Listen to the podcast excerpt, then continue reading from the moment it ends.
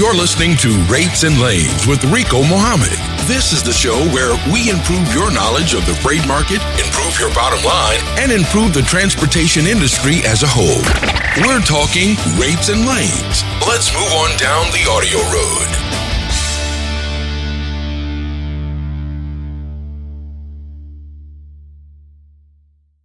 Good evening, everyone. This is Rates and Lanes with Rico Muhammad.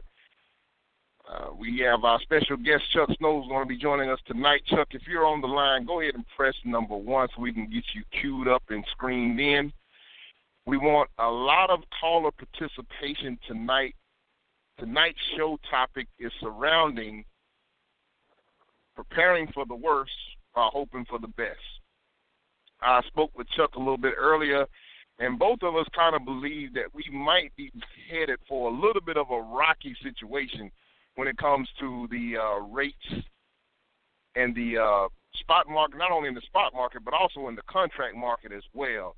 There seems to be a lot of pressure. There seems to be a little bit more capacity. And as we all know, that our industry is an animal of supply and demand, and there seems to be a little bit more supply than there is demand. So we have to, we wanted to try to start to get everyone, all of the listeners that participate on the show, try to get you prepared and different tactics and things that you can do to try to make sure that you can weather the coming storm. We want to be prepared for worst case scenarios, but at the same time, we want to be hopefully, you know, we want to be praying and hopefully that never comes to fruition, that we can kind of keep coasting along. And right now, I don't know. I can only speak for myself, and that's why we want to get heavy caller participation tonight, is that as far as myself is concerned, it's not been, this year has not been the greatest of years. It's been a little bit slow, been a little bit sluggish at times, and the rates have been really, really tough, hard sledding, especially in particular on the spot market. So we want to try to give some different tips and advice, and Chuck is going to help us out with those things. That's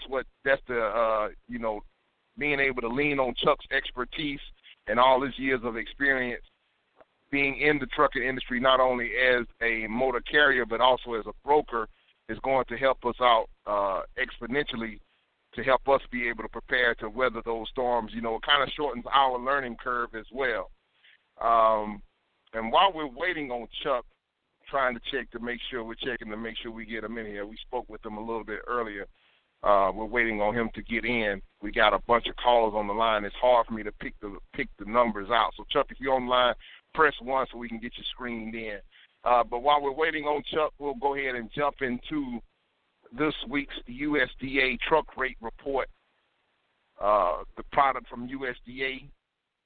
I will put a link of this report up on the Rates and Lanes Facebook page for your viewing pleasure. You can go back and read the report more in depth. We just kind of skim over the high points on the report here on the podcast. And right now, the only markets that are showing a shortage that you might want to be positioning your trucks is in the Southwest Indiana and Southeast Illinois markets. Those are the only markets right now that are showing a shortage. They are in dire need of trucks in that area. Still moving, wrapping up the rest of the rounding out the watermelon season out in that area. So if you happen to be located in that area or have trucks that are going to be in that area, you could probably do yourself some favors by chasing down and looking at some of those produce loads that are coming out of those particular areas. Places that you might want to avoid, places that are showing slight surpluses: Yakima Valley, Wenatchee District, Washington, and also South Central California, showing slight slight surpluses in those particular markets. Places that you might want to just avoid outright like the plague: Mexico crossing through Nogales, Arizona, showing outright surpluses in those markets. South District, California, showing outright surpluses in those markets. Big Lake in central Minnesota, showing outright surpluses in those markets. Southern New Mexico, Mexico crossing through Texas, and Texas as a whole, showing outright surpluses in those areas. So those are some areas that you may want to avoid outright. Not going to be maybe a little bit tough sledding, trying to get a decent rate and actually even moving your truck in a productive manner in those particular markets. And, okay, we got Chuck Snow up and on board with us here. Chuck, how you doing? I'm well. How are you, Rico? I'm doing great, Glad to have you with us tonight. I kind of already gave a little bit of a preliminary introduction as to what we talked about earlier. You know, we want to talk about trying to get everyone prepared for the worst while hoping for the best, because we both, during our conversation a little earlier, thought that we might be in for a little bit of a rocky road coming down, and we want to try to get some people aware and get people prepared for what may be coming down the pipe. So with that said, with no further ado, let's welcome in, ladies and gentlemen, Mr. Chuck Snow.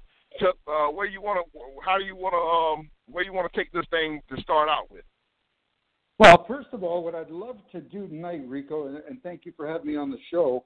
I think tonight, as we discussed earlier, I think what we really need is we need some support from our listeners to just call in. Let us know what it's like in your areas. You know, when you do the DAT, the DAT report, that gives us an idea, but it's not really 100%. I'd like to hear it from the people in the front line, what they're seeing, because what you and I are seeing and what business is seeing is a little bit different sometimes than what we hear. And there are some concerns. As I mentioned during an earlier conversation, when the truck manufacturers are starting to hurt a little bit and sales are down considerably, that is, I can tell everybody out there, that's a real warning sign. And that's what really brought my idea into focus about talking about what happens if, you know, there's a real good chance in the United States right after the inauguration parade, the parade's going to be over and your new president, whoever he or she is going back to the White House. And later that evening, you're going to hear the dreaded R word that we don't really want to say, but it's very possible. The writing is on the wall because big truck sales are down. From what I'm hearing from some of my friends in the United States, in general, business isn't as robust as it was. Seems to be not all of a sudden not the turnover in drivers. Which in some ways, you know, I could imagine, especially with some of the bigger carriers, it's got to be a little bit of a chance to catch their breath because, of course, the driver turnover has been insane for the last few years. There's been a real shortage of drivers. And now all of a sudden things like this happen and we get a correction. Now, could all be wrong, and maybe there's other reasons that truck sales are down. But from what I've experienced, you know, being in this business for decades, usually that is a telltale sign when business stops investing in equipment.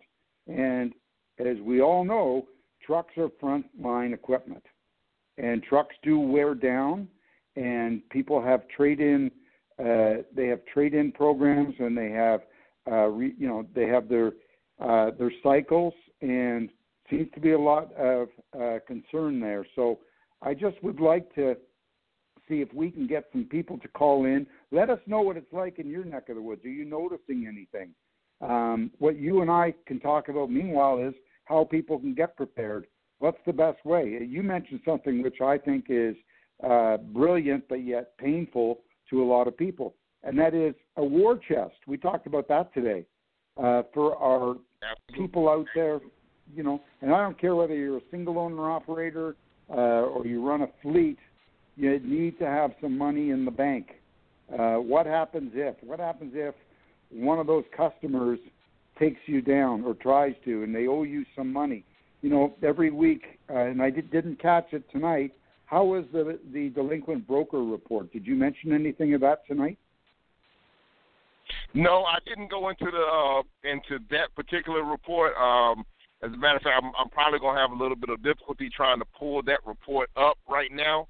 I'm in the process of switching some stuff over, and it was tough sledding. I just barely got my computer turned on right before it was time to go on the air. So yeah, I may not be able to get a hold of that particular the delinquent creditor report as far as the brokers are concerned, but I think that because the majority of our audience is the small carriers and people that may be leased on to owner-operators, or people that even may be leased to a larger company that are thinking about making the jump into getting their own authority. And that's kind of a thing that we kind of talked about as well, as far as is now the best time to do that. And my take on that particular subject is if you don't have any direct customers lined up right now, ready to roll before you go and file for your authority, I would suggest you just hold off and stay where you are right now and begin and continue to build that war chest that we were talking about a little earlier. And the reason that I say that is, you know, once you make that transition to being a motor carrier, there's a whole nother world of expenses that opens you up to when, you know, you're talking about your insurance and all those different things that goes up exponentially versus being leased on to a motor carrier. So Chuck, maybe we'll go down that line of thinking for a little bit and see where that takes us for a second. And just want to remind everybody that's on the line, we got a bunch of people on the line. We got a few people that's got their hands raised. We want a lot of heavy caller participation tonight. So the way that you can participate is by pressing the number 1. That puts you in the queue. My lovely daughters that are back home in Atlanta, they are helping us out with the podcast, and they are screening calls. So be patient with them. They'll get right to you and try to get your name and where you're calling from, and they'll get you up on board so we can try to get to you as quickly as we can. And Chuck, with that said, as far as what's your opinion on jumping in and getting your own authority? And as soon as you finish that point, we got a few people screened in, and we'll start taking some calls. I think you nailed it, Rico. If you don't have direct customers, don't get in the ring, because all of a sudden you're in a different realm with expenses and everything else. And even if you do have direct customers, they better be good ones, because what happens is it's called contagion, and it means contagious. And what happens is, if things go bad, you could have a customer that's very healthy today, but if they take a big hit and they lose a huge customer, they could be gone tomorrow. So just remember that even if you are getting your own authority and you've got your own customer, you've got to keep an eye on your customer, keep an eye on their credit, keep an eye on how they're doing, because it doesn't take much. We work on pennies in this business, ladies and gentlemen, and it doesn't take much. When we're paying so much for trucks and for tires and diesel fuel and insurance and everything else, there's not a lot left at the end of the day. So that's why you need to be so careful when you are out there on your own, because you don't have a carrier to fall back on. You're the front line. You're the breadwinner for your family. So you've got to be able to feed your family. That's number 1. I think I'll leave with that, and let's hear what these people have to say. Let's hear if we're on the right track or not, or if people are noticing the opposite. Cool. Well, let's jump over here and let's grab Christopher right now. We got Christopher up and on board with us. Christopher, if you don't mind, tell us whether or not if you have your own authority and what type of equipment do you pull, and tell us what you are experiencing. Well, I just want to add to the sad news, but first of all, thank you for taking my call, Rico. And all the best to you and Chuck. Well, you know, as you know, it's a uphill task. You got to fight, and as I was talking to Chuck some time ago, you got to put in the work, and you got to fight and don't give up. So that's what I'm doing. But right now I'm up in the northeast, Midwest corridor, and it's not so bad. I moved from down south and came up here, and I'm running, doing some short loads, and it's not doing so bad right now. But I don't have my own authority, and the reason why is because of that main point that you guys just pointed out, is that I don't have customers, direct customers. So I'm kind of fearful to say about getting any authority or anything like that. So I'm running under somebody's authority at the moment. I have a Freightliner and I pull reefer loads. Okay. So the person that you're running up under their authority, do they have direct customers? Are they able to keep you busy, or are you running under their authority, just running off of the load boards on the spot market? I'm running off the truck stop load board here. And how you making out? Well, as I said, right now I'm up in the northeast and I'm just running short loads from the week start, just running some short loads, maybe 200 miles, 150 miles, 170 miles, and it's not too bad right now.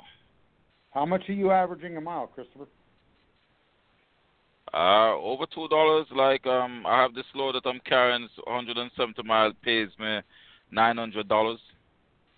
Fantastic. I want everybody out there to listen.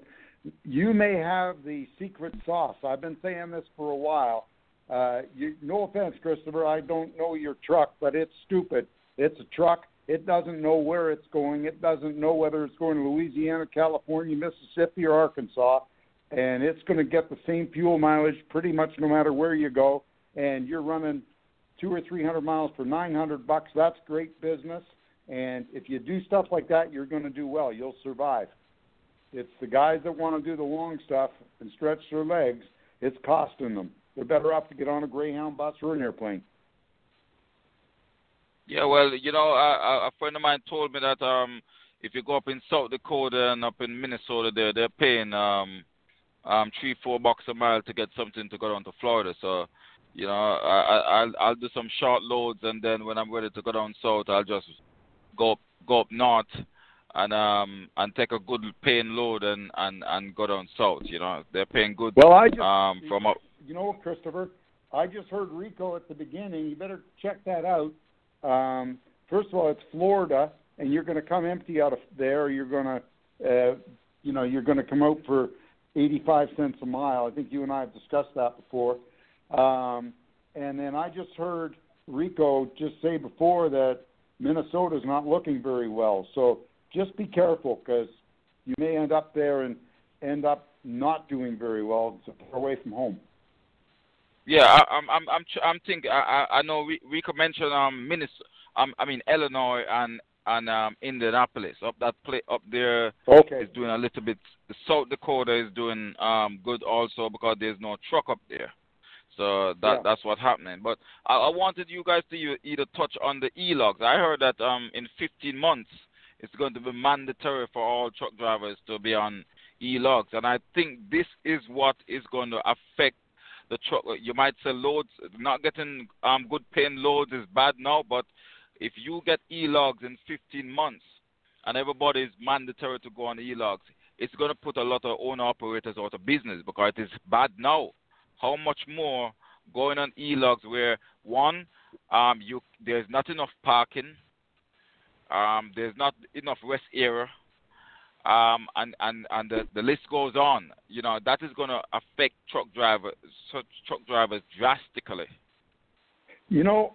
First of all, as far as e-logs, they're coming. It's just like winter. It's almost September, and we're going to have winter, and we're going to have snow, and I have news for you, everybody out there.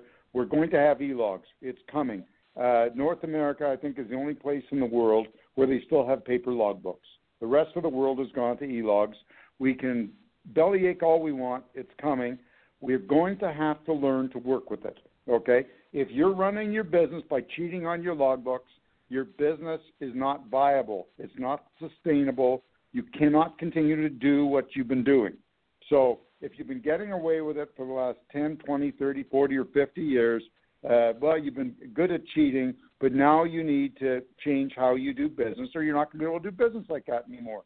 And the good thing about it is everybody's going to have to sing off the same song sheet. So as Rico and I have talked about on this show before, you've got the secret sauce already by running these short trips, because you can plan. You run those 200 or 300 mile trips, and you're running for $2.50 or $3 a mile. You don't have to worry about e-logs or paper logs. You're going to be legal. It's when all of a sudden you go out into unfamiliar territory like the Dakotas and you're in Rapid City, South Dakota, and you're finished your shift and you can't find a place to park because all the truck stops are full. And you've never been there before. You haven't been there in a year or two or five. And that's where we get into trouble. So I think in some ways, I think e-logs may not be as bad as everybody thinks. Everybody looks at it as the boogeyman. Let's look at it as an opportunity. How are you going to make money with it? We're in the trucking business. We're soldiers. We take disadvantages and turn them into advantages. That's what truckers do. And we need to look at it with e-logs as well. Nobody likes it, okay? I do have drivers that haven't driven. I actually have young guys or younger guys that have never used paper logs. And I have older guys that have gone to e-logs that will, when they came in, they said, I want e-logs. I'm not doing paper logs. So it's not as bad as what you think as long as you pre-plan your trips. And I think what we need to get away from is that whole mentality, you just mentioned it, of running somewhere because you hear that the rate per mile is good out of that area, and it could be for melons or whatever. It's that mentality where we're doing stuff by the seat of our pants that we need to stop doing because that gets all of us in trouble. What happens is word gets out there that out of Illinois you're getting $3 or $4 a mile. Next thing you know, there's 10,000 trucks in southern Illinois, and there's 1,000 loads. Well, now all of a sudden the rate, that good $3 or $4 a mile rate, goes down to 90 cents or $1.10 a mile. And that happens all the time. And we need to get away from that, and we need to start going to some sort of a balance if we're going to have a sustainable industry. We are our own worst enemies, and that's where we got to stop it.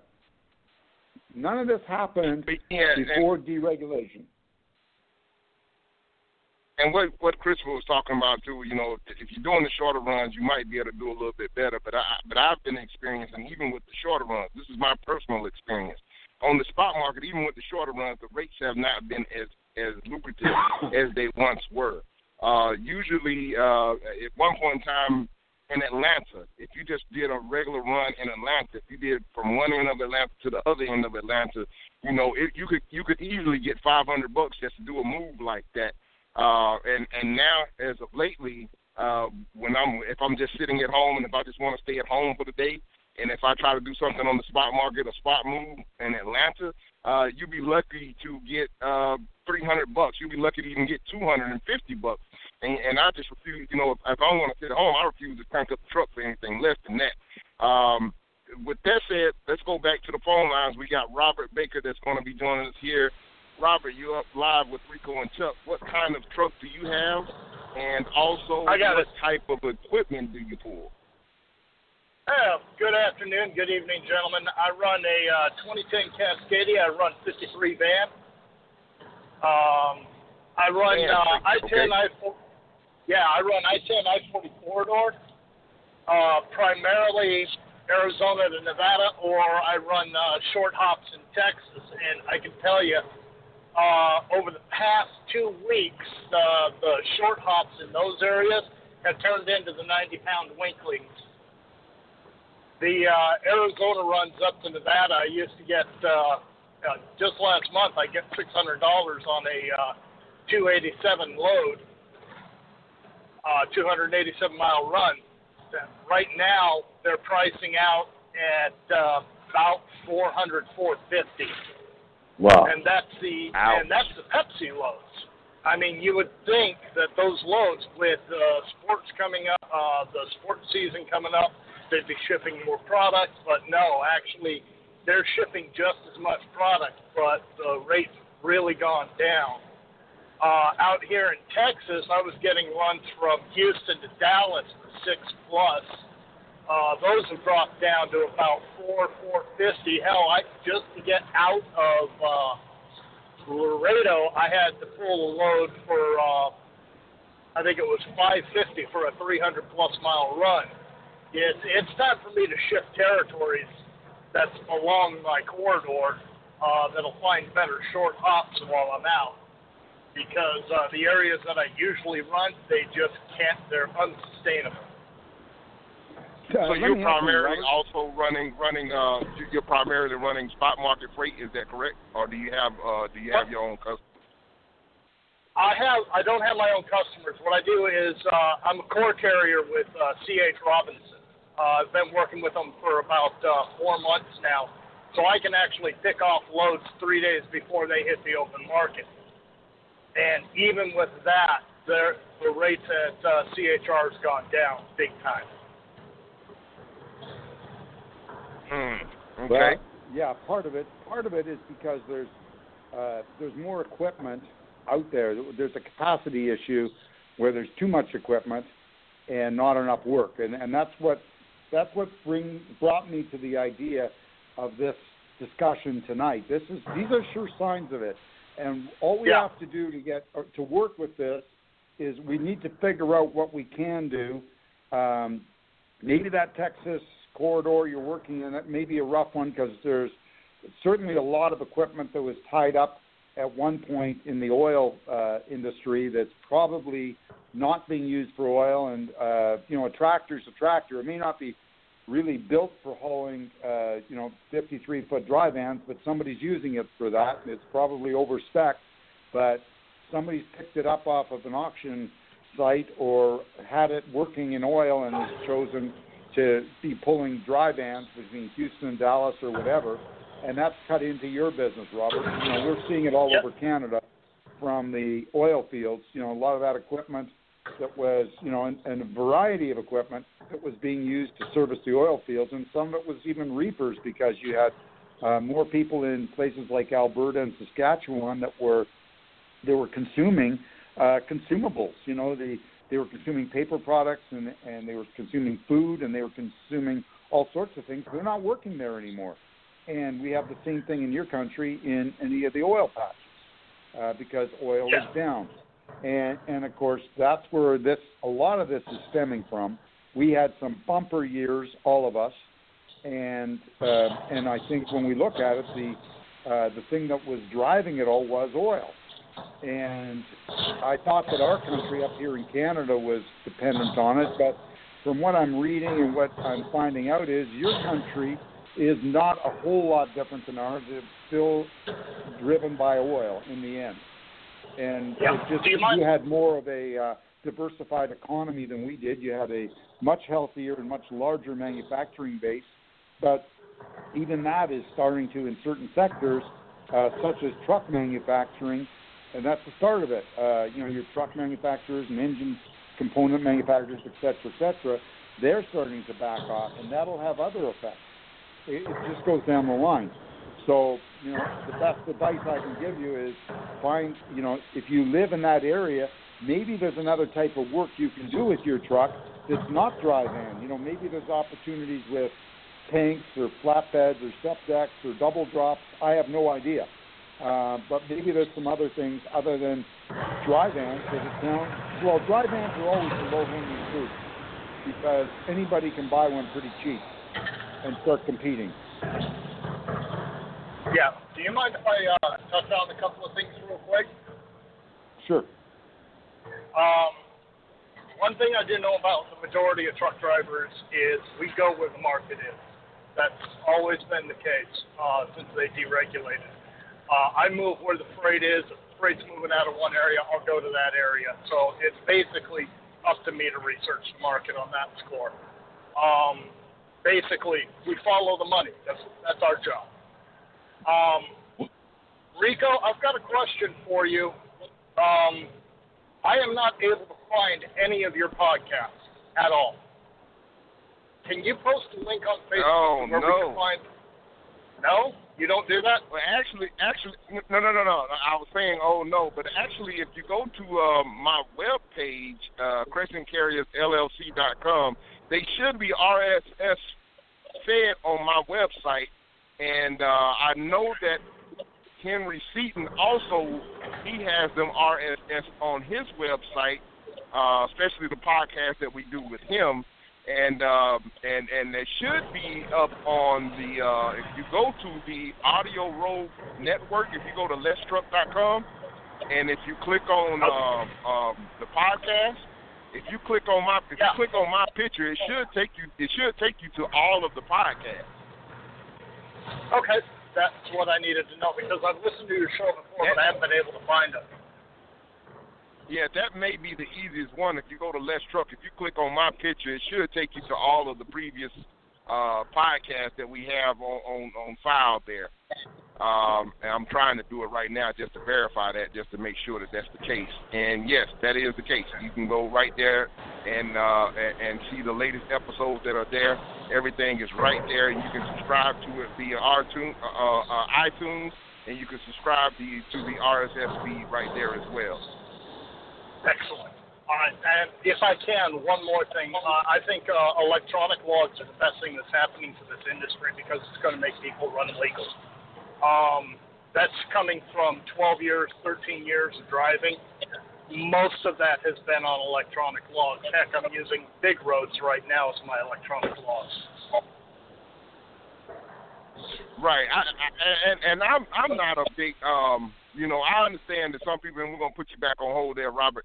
We're going to try to move on and get a couple more calls in. But as far as the electronic logging issue is concerned, I think that my personal opinion is it's going to be, as long as we charge accordingly.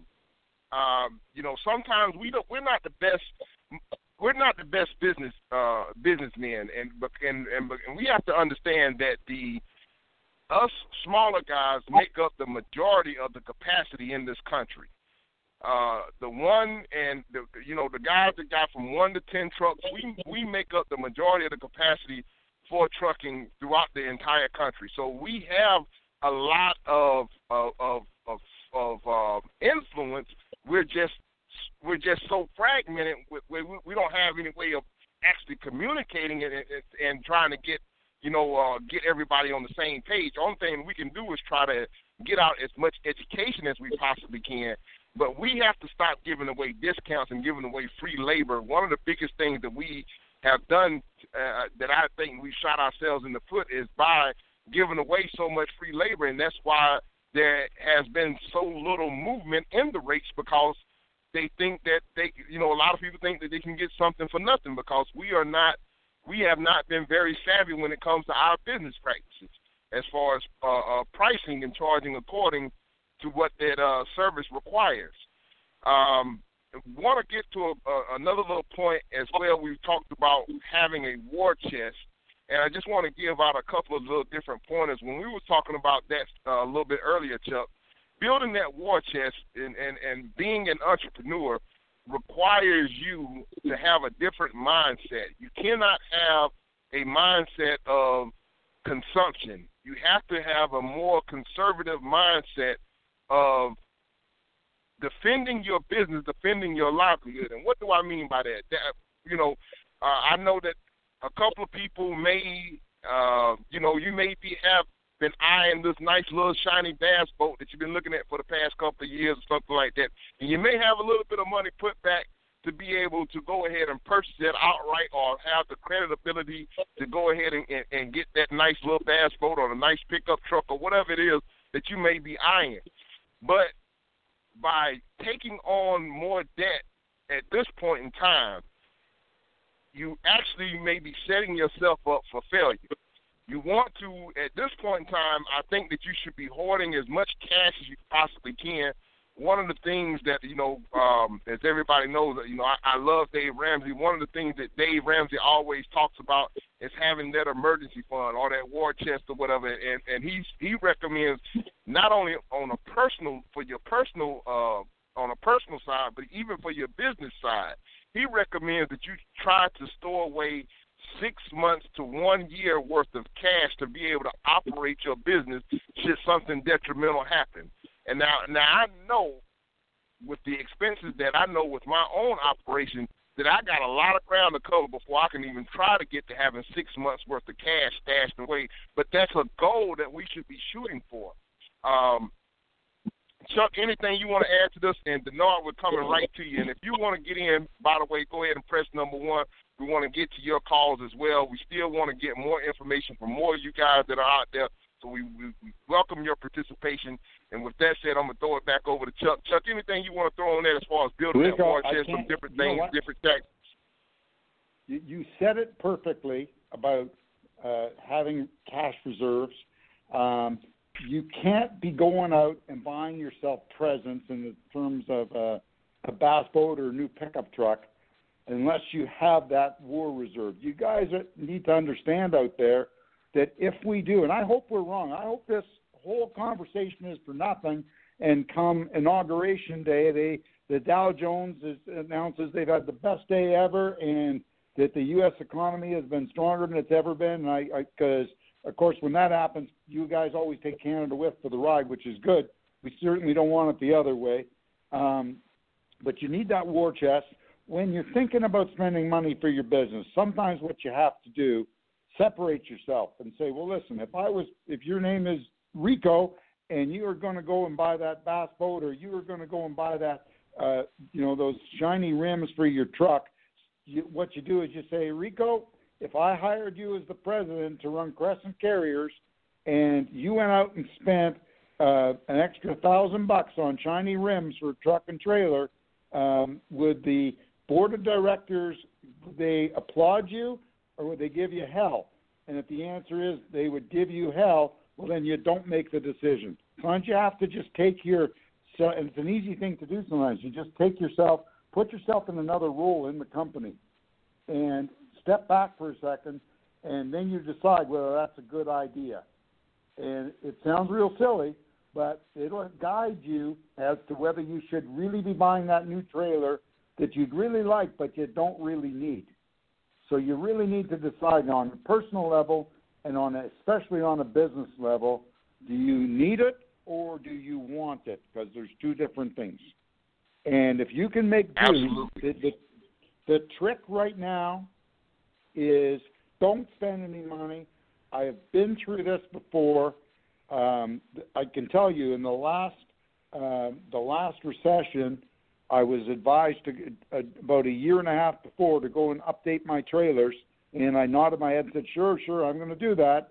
And I decided not to, and I kept all my old garbage, and I fixed it when it needed fixing, and I was able to keep everything on the road. It wasn't pretty, but guess what? I didn't have one trailer payment, and that carried me through. You know, we got through the last recession a lot easier than our American friends did, but we ran into a little bit of a hiccup here and there right towards the end, but we were fine because we had, number one, cash reserves. And the reason for that was because we didn't spend any money on equipment. We didn't have any debt. So you want to try to work towards being debt-free, plus have money in the bank. That's your goal. That's why you are in business. Otherwise, go take a job working for FedEx or whoever. Get a job as a truck driver. You'll make good money. But if you want to be on your own, you have responsibility to your family and to your company. So own up to it. Take responsibility, be accountable, and make good decisions. And those good decisions come along with pricing, too. Great. Let's take some calls here. We got let's do that. We got I had Denard that was lined up next. Denard, if you're listening, get back in, buddy. We got Steve here. I'm gonna bring up and on board with the Steve. What kind of truck are you driving? Tell us a little bit about your operation and what are you seeing out there as far as rates? Rico. Yes, I'm driving a dry van with Landstar, and I stay out 10 days. And I have a lot of contract freight. I run 3 good loads that give me about $8,000 of revenue, of which I keep 5,500 of it. You know, Landstar's I take their third.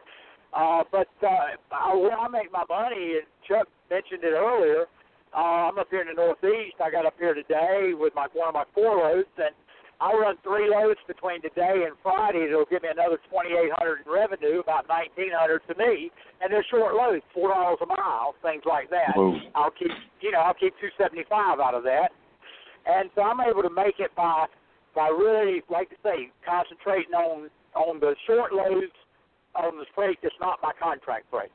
My contract freight pays good. Now, it's down.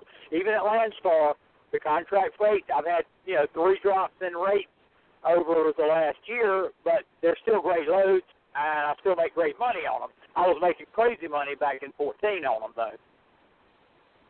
Yeah, we all right.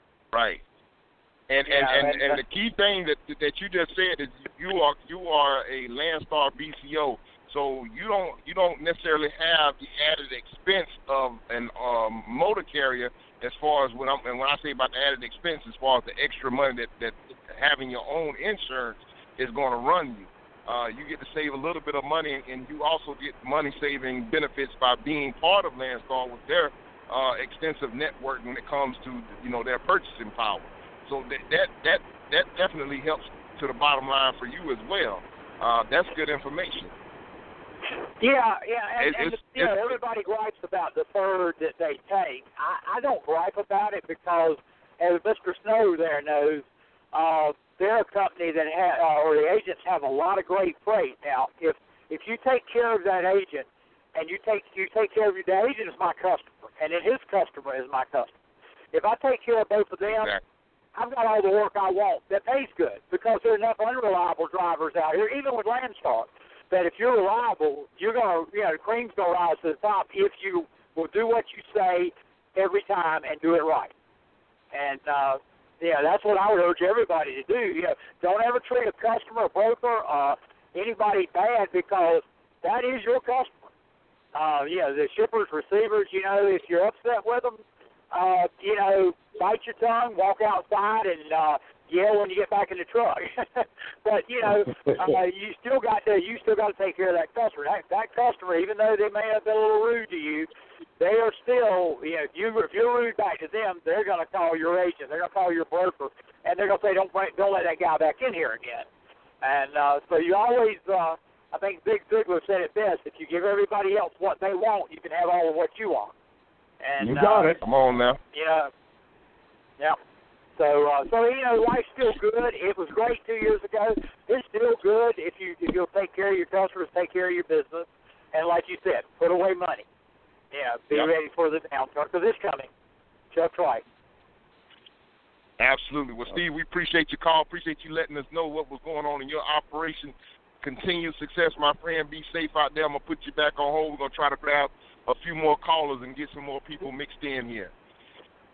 Moving right along, we're going to jump over. Let's grab Mark. Mark, you're up and on board with Rico and Chuck. Can you tell us a little bit about your operation? What type of truck and trailer are you pulling, and what type of rates are you seeing? I do have my own authority. It's second year as a startup. I just got my second truck here about 3 months ago. My brother actually drives it for me, and I work strictly off the boards. I actually keep a laptop in the truck wired 24/7. Work directly with the brokers, and I have a good reputation. We do good work. We schedule everything. We're in on time. We're nice to everybody. We do everything we're supposed to do. When I first started this operation 2 years ago, there was some surplus. And money. And I don't go out and buy anything. The company comes first. And we're making a decent living. What type of equipment? I'm running a 2012 387 and 2013 KWT 660 pulling flatbeds, 48 flats. I've kind of cut my throat a little bit on some stuff because we try not to do a lot of tarp work. Lumber's really cheap. We try to stay away from that, and we go home every weekend. There's been twice in almost 2 years that we haven't made it home for the weekend. So some people say that I've set myself up for failure. And I've got a big gold ring that I'm trying to jump in and doing all of that and making those limitations. But we're still making it, and we get home every weekend. What area we run? We run our terminal is in South Alabama, north near Pensacola, Mobile area. So I've got a lot of good outbound freight leaving Mobile, Pensacola area. The runs that I've been making the past 2 years out of Mobile going outbound, still getting decent money on Mobile, New Orleans, along the I-10 corridor. Going out, it's good. Coming back, it's just absolutely the areas that I've depended on, Charlotte, Atlanta, Nashville, Memphis, for backhauls, they have just absolutely bottomed out, and they're if you can get a load, they're cheap. Yeah. So we've just had to cut back on our operation. We've set up. I'm not putting. We're getting by, you know, we're keeping the trucks up. We're spending a lot of money on maintenance, tires, equipment. All the money's going back into the company, and just hoping and praying that when things do pick up, you know, that we'll be in good standings with all these customers. I've got brokers that call me every day wanting me to do loads for them because they got to have it there. They got to have it on time. They're trying to get new customers. You know, one of the things that people don't realize with these brokers is their customers – flip-flop just like everybody else does. If a supplier thinks that he can get his load moved cheaper with another broker, they move it to a different broker, and that's part of the problem with the rates, in my opinion, too, because there are a lot of brokers out there that are putting loads out that are really, really cheap, and there are a lot of carriers that are taking them, you know, whether it's to get their guys home, just to have freight on the truck, just to get the miles, whatever the case may be. But when you sit and watch the boards 12, 14 hours a day, 5 or 6 days a week, and you see some of these loads last year in an area that was paying $1.80 to $2 a mile, and now it's 80 cents to $1 a mile, and those loads are only on the board 10 or 15 minutes, and somebody takes them, there's a problem with that. 100%. Well, I'll give you some advice there. What I would do, you're in a great area for freight. I know it well. I strongly suggest for your two trucks, reel them in a little bit. Pick an area. It's the only way you're going to beat this, whether it's Memphis or Piedmont, South Carolina. It doesn't matter, or Charlotte. Pick one area. Just become the go-to guy from Pensacola to Charlotte. Just make that yours. That's what you do. Don't do anything else, because you can get the outbound out of Pensacola into whatever area you desire, and then work the other area. You're going in too big a range. What you're doing everything right, except where you're going, where you're heading to. Your destinations are way too broad. Tighten it way up. Tighten it up by about 98%. And you're going to make money. Right. I try to limit. We're running Big Roads, so we've already switched to e-logs, but they're editable. And we don't cheat if we can help it. But we try to keep that 500-mile range. If each truck can gross $1,000 a day, I'm in great shape. You know, I all the bills are paid, and there's a little bit left over. And that is our normal lane, is Mobile to Charlotte. Okay. I can deadhead down to, and I run that lane more than any other lane.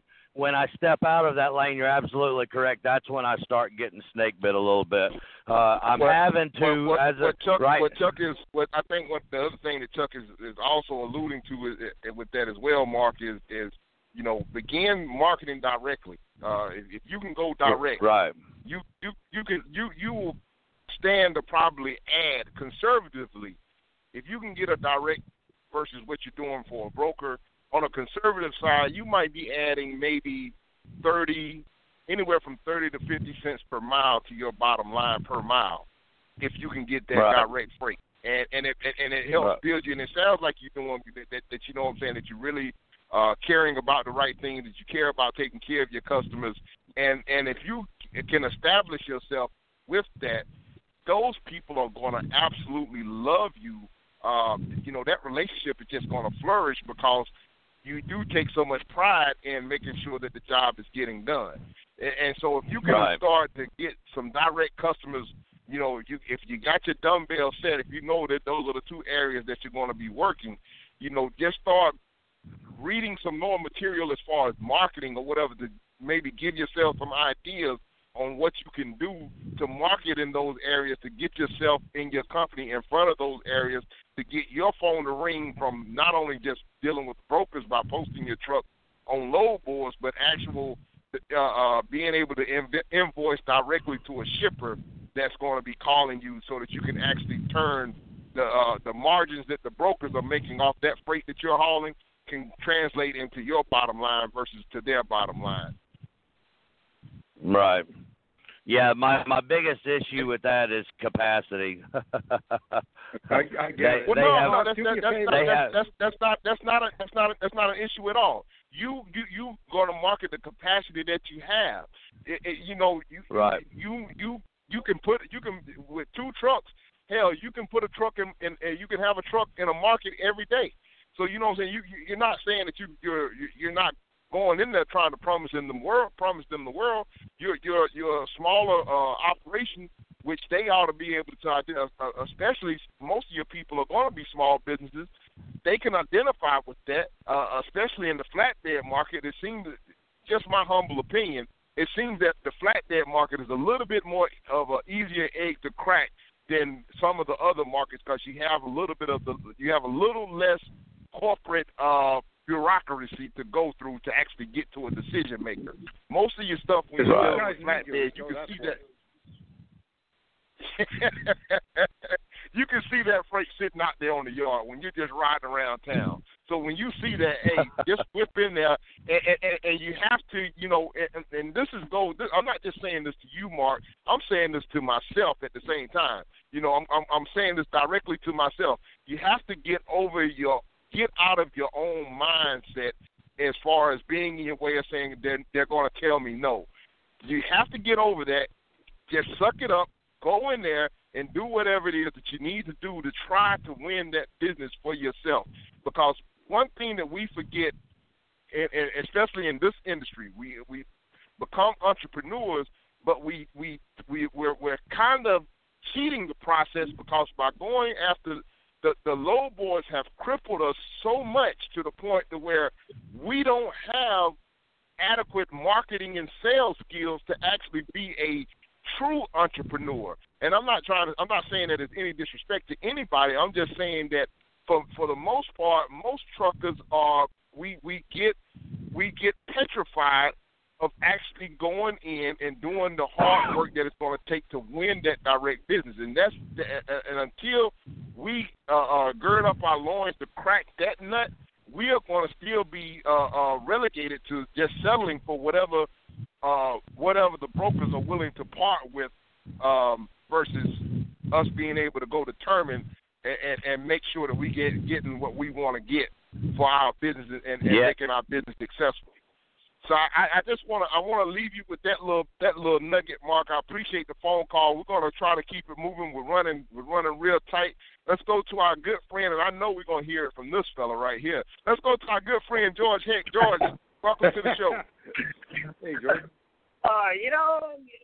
I don't know. I'm not sure what to say, but I'll say this, and I'm very honored and proud, and I know it aggravates a lot of people, but just over 4 years ago, Kim and I started our business, and I'm honest and proud to say this year my broker freight is 0%, and we are slated to do some incredible revenue adding the second truck this year.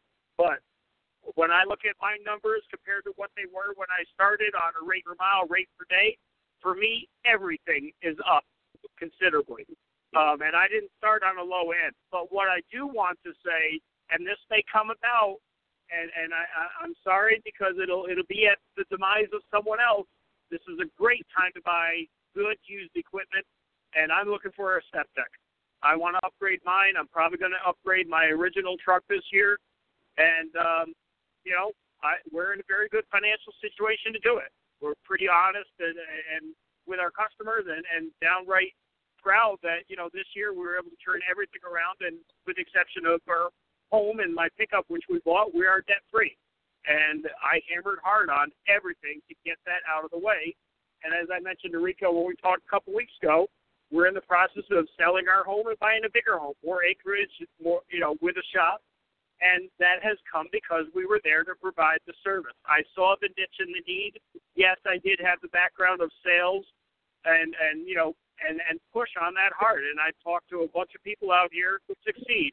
Those that want to just push me away and call me an arrogant SOB, well, have at it. The numbers don't lie. And, nope, and that's they the don't. Thing about it, Dorsey. You are more of the exception to the rule. And I say that, you know, you kind of helped give me a little bit of inspiration because it's just, like I was just saying a few minutes ago. We are so handicapped in this industry by settling for, well, I don't have to. I can make money just by posting my truck on the load board, and we've gotten so used to that scenario that, you know, the thought of doing something else is petrifying. I mean, I'm literally trying to I'm really just trying to put it from the aspect of the guy that's the average Joe that's listening in. And like I said, I understand the whole thing, you know, the sweaty palm situation, and it's just something that we have to get over ourselves and do what's best for our businesses and actually tackle that part of being in business. That's what, because here's a newsflash. That's what you signed up for when you decided to become an entrepreneur. Yeah, and that's what, you know, Kim and I have talked about. Failure is not an option. I'm 50 years old now. I don't want to start back over. Yeah, I can go back kind of money. But, I mean, we are, you know, we're targeting more of the unique side. I mean, you know, we have three moving vans now, three Kentucky moving vans. I just bought our sixth trailer. I've got two step decks and then our low boy, our double drop. But, I mean, you know, I just did a move down to Chattanooga. And, if you know, people get upset and annoyed when I say, you know what, it's just not worth me finding anything to go back to New York. So what do? I just head back home. But I sell myself as a dedicated logistics carrier. They have bought me to handle their move, and my service ends when I get home. And it works as long as you're not doing the general, you know, you want to move a box of Cheerios, that's not going to work. Anybody can do that. No, get yourself into a different element. But, you know, in all fairness to everybody out there, the vast majority of people that own trucking fleets either come into it from the driver's side or they come in from the mechanical side. Very few, and I can tell you there's been a handful that I've met in my life that have come into it from the sales side. It's very unique and it's very rare. You are one of the few. And most of our listeners, this is the hard stuff, and this is where they are. They're afraid.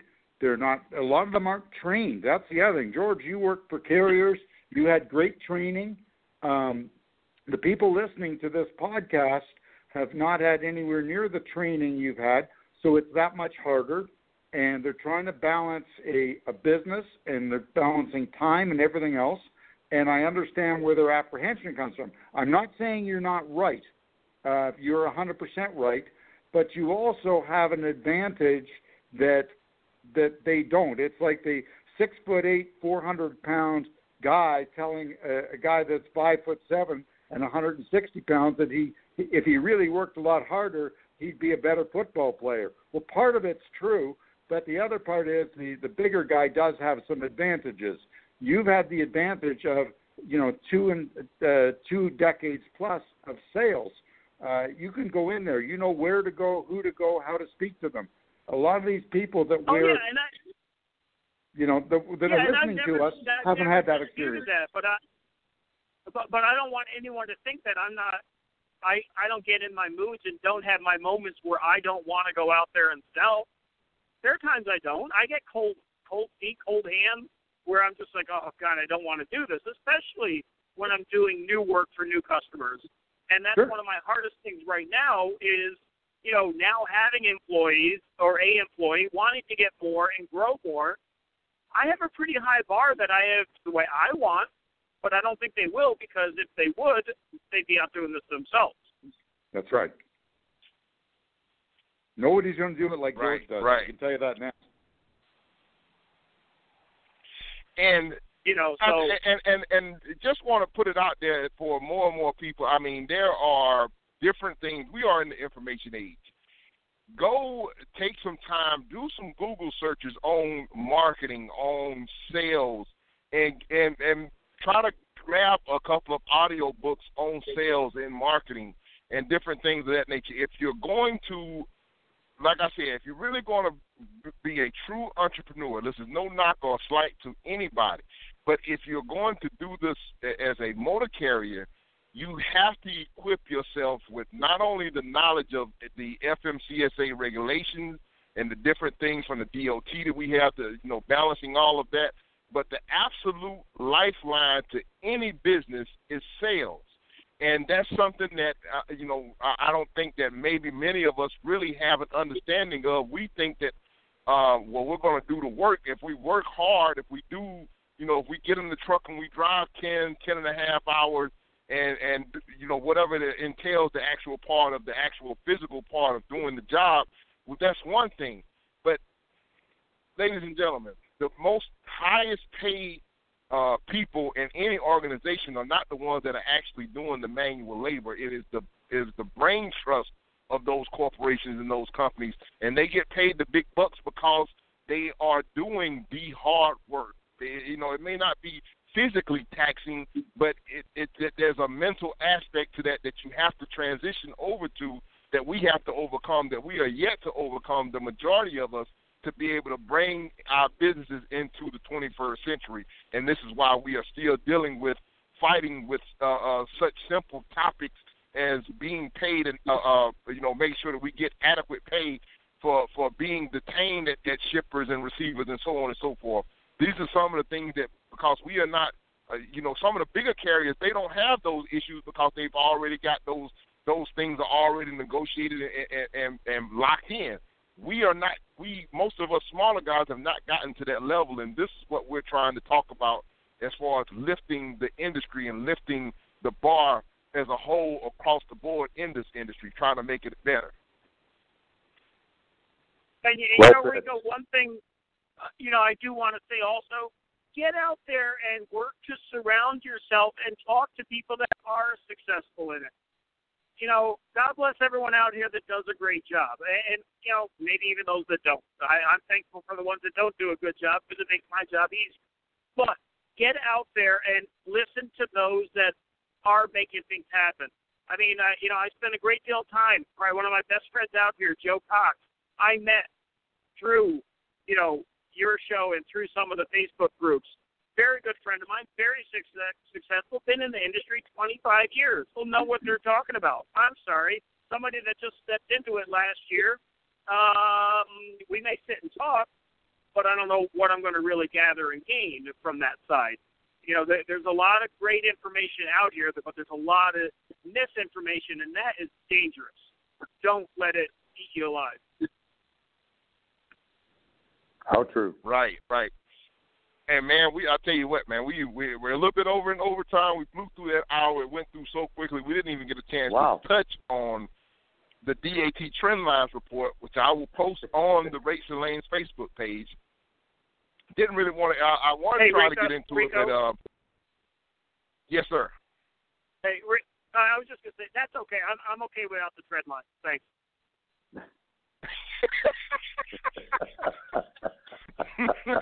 Sorry, was that wrong? George, I anybody else but you, you can say it, okay, buddy? Hey, well, listen, guys, I'll let you wrap things up, you know, unless you got anything else for me. But it's always a pleasure, and you know, really, it's a pleasure and honor to really speak with both of you. Thank you. Likewise. God bless you. It was a pleasure, George. Thanks for the call. And for everybody else that's not George, if you want to take a look at the DAT Trendlines report, you can go over to Rachel Lane's Facebook page. We're going to post a link of it up for over there for your pleasure, for you to go back and review. Also, if you want to get in contact with Chuck Snow, Chuck, tell the people how they can get in contact with you and how what you may have to offer for them. Well, if you need any help with anything or you need loads, especially that guy Mark out of Pensacola, give me a call. I get loads out of there and I get loads into there from from the Carolinas. So give me a call and get set up as a Traffix carrier. You can call me directly, and not just Mark, but anybody. Get set up with us. I'll pay you right away. Mike, this is really important. If you're listening and writing this down, my extension is 203, and the telephone number is 800-388-4352. Again, extension 203. And my email is chuck@traffix.com. And we have dozens and dozens of phone lines and dozens of people, and I don't want anybody listening to ever go through voicemail hell. Last week, somebody didn't mark down the 203, and they ended up speaking to about 5 people trying to get hold of me. I don't think that's fair. So just so we don't waste anybody's time, including whoever's calling me, press extension 203. I'm there every day, and I do get back to people. I may be out of the office. I'm actually going to be out of town from the 2nd of September till the 11th. So that week you probably won't be able to reach me. But any other time you can reach me. I get back to people. I will help you with your problems if I can. If not, I'll give you some ideas. We have loads all over the U.S., interstate loads for vans, for reefers, for flatbed step decks, some oversized equipment. Give us a call, get set up, and hopefully we can do some business. Be safe out there. And just before we round everything up, you guys go to Facebook page, Rates and Lanes with Rico Muhammad. Give us a little bit of feedback. Give us some more feedback. Would you like for us to try to and it'll give me some things to help maybe enhance the show a little bit. You know, would you guys like for us to have a little segment on some different sales and marketing techniques that we might be able to bring here on this particular podcast to be able to share? And if you are a person that is actively out knocking on doors and having a little bit of success, if you would like to share some of your successes and give us some pointers and different things of your experience from going out there trying to establish yourself and getting some customers, shoot me a note, shoot me an inbox or something on Facebook, and reach out to me, and if we'd love to have you on the show and hear from you what your experiences were. You know, because we want to try to make this thing as practical and as real world as possible so that everybody has the benefit that is listening in to learn from those different experiences and maybe start to jog our minds to think, hey, okay, maybe I might be able to apply this particular technique. This may work for me. So we want to try to help increase your business, give you some different tips and pointers to make sure that you are successful, that you can weather the coming storm. Hopefully there's not a storm, and that we'll, you know, this is all ado about nothing, but at the same time, you will still benefit by enhancing your business and benefit and growing your business by utilizing these techniques. So we definitely welcome your feedback. Shoot us information there on Rates and Lanes with Rico Muhammad on Facebook. Wrapping up tonight, as always, support all of the different podcasts that are on the Audio Road, Kevin Rutherford's network. Kenny Long, his show is every Tuesday, 7 p.m., Trucking with Authority. Of course, you're listening to us tonight, Wednesday night, 7 p.m. That's the Rates and Lanes with Rico Muhammad night. Trucking 101 is with Rick and Melissa Grimm. That comes on every Saturday at 8 p.m. And rounding out the roundup is Mike and Kevin Beckett, their show, Rolling Toe, Sundays at 9 p.m. Be sure to check all of the shows out. If you don't get a chance to check them out live, all of the shows are recorded. They are podcast format. You can always go back and listen to them in your spare time when you're rolling down the road. And with that said, ladies and gentlemen, I want to thank everybody for calling in and participating. I want to thank my daughters back at the home front for taking the calls and screening the calls and getting everybody up and on board with us. I want to thank Mr. Chuck Snow for being so gracious with his time, taking time out to come on, be with us, and help share his knowledge in this industry to help make everyone better. And we want to thank Kevin, Lisa Rutherford, the entire Let's Truck team for providing us with the platform to bring this show to you. And with that said, ladies and gentlemen, God bless you. Good night. You guys be safe out there. Until next time, keep it in between the mustard and the mayonnaise. Good night, Rico. God bless you. Good night, Chuck. Thanks for joining us on Rates and Lanes. If you like what you heard here, leave us a rating and review on iTunes or listen to our other shows at audioroad.letstruck.com. To get in touch with our tribe, call us at 855-800-PUEL. That's 855-800-3835. Thanks for joining us for the ride down the audio road.